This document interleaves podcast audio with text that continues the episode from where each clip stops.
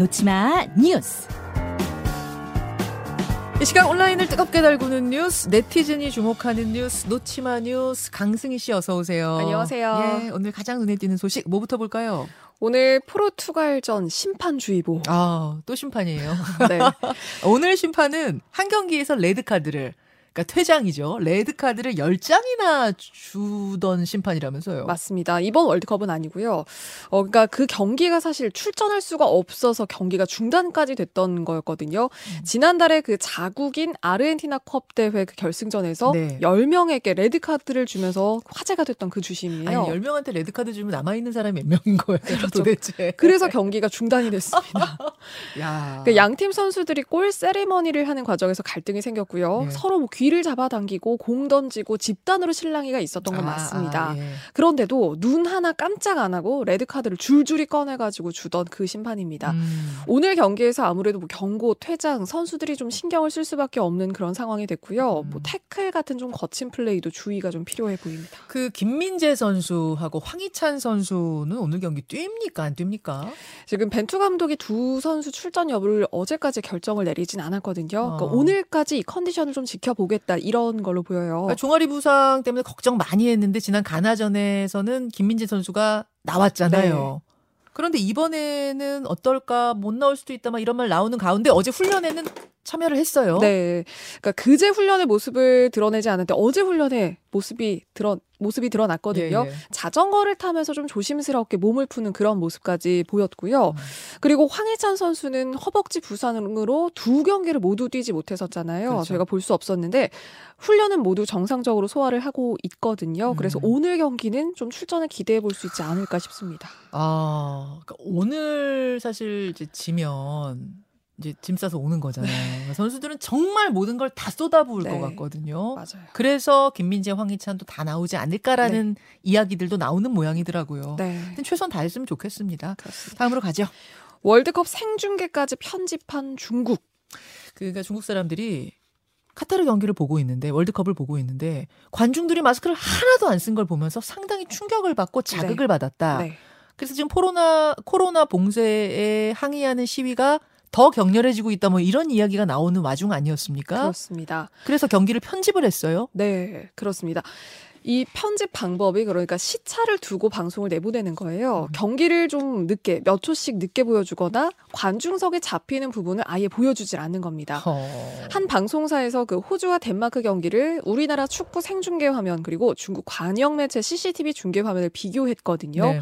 그런데 23초 정도 차이가 있었다고 해요. 음. 그런데 그 마스크를 거의 쓰지 않은 덴마크 응원단 이 중국 중계 화면에서는 빠져버렸고요. 음. 그리고 텅 빈 경기장 모습이나 슛 장면을 좀 반복해서 틀어주는 방식이었다고 합니다. 어, 어. 그러니까 노마스크 장면을 안 보여주려고 이런 술수까지 쓴 걸로 보여요. 지금 저 저희가 캡처한 사진을 한 장 보여드리고 있는데, 네. 그러니까 우리나라 지상파에서 나가는 화면은 관, 관중들이 마스크 하나도 안 쓰고 와 네. 소리 지르는 장면인데 주, 똑같은 상황에서 중국 CCTV는 그라운드를 보여, 그러니까 운동장을 보여주고 있네요. 그렇죠. 그러니까 어. 시간도 다르고 시차도 있었고 그리고 아예 보여지는 화면 자체도 시차가 있어도 좀 달랐던 거죠. 네. 그리고 한편 그 중국 내에서 공안을 호로 몸으로 막아선 그 여성의 모습도 화제가 됐거든요. 그 제로 코로나 정책에 항의는 백지 시위 좀 연장선으로 보이는데 네.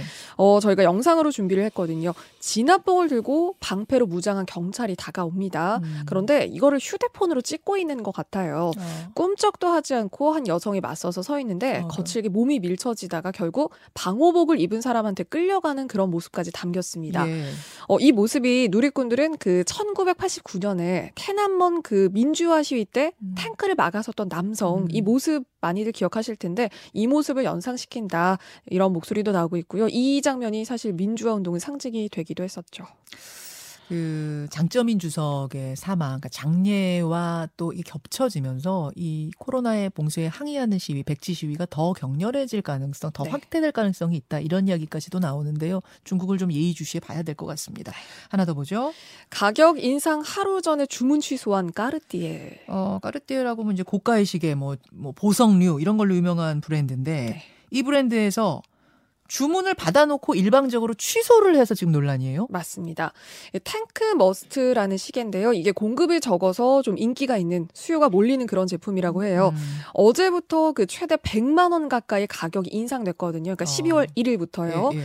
그런데 인상을 앞두고 한 20일 전쯤부터 온라인 커뮤니티에 아니 주문이 취소됐다 이런 글들이 올라오기 시작했다고 해요. 아니 인상은 12월 1일이고 주문을 한 거는 한참 전인데 네. 일방적으로 주, 주문을 받아놓고 취소시켜버려요? 네. 그러니까 한 사례를 보니까요. 한 고객이 20일 전에 역시 주문을 했는데 인상 하루 전, 그러니까 11월 30일에 이게 갑자기 취소됐다 이런 연락을 받았다고 합니다. 음.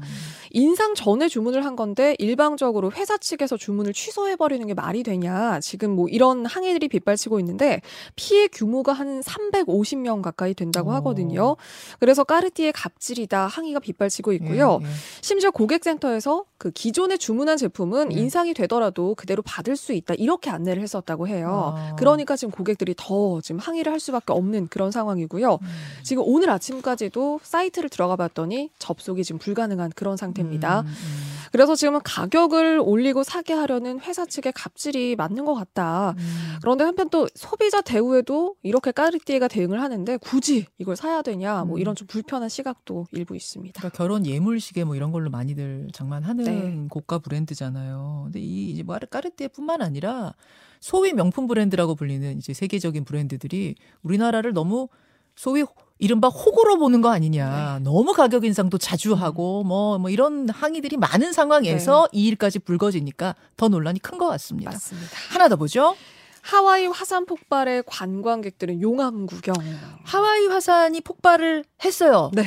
38년 만이라면서요. 맞습니다. 세계 최대 활화산이거든요. 마우나로아고요. 38년 만입니다. 야. 시뻘건 용암이 막 뿜어져 나오는데요. 이 용암 분수의 높이가 한 60m 정도 되는 와. 것도 있었다고 하거든요.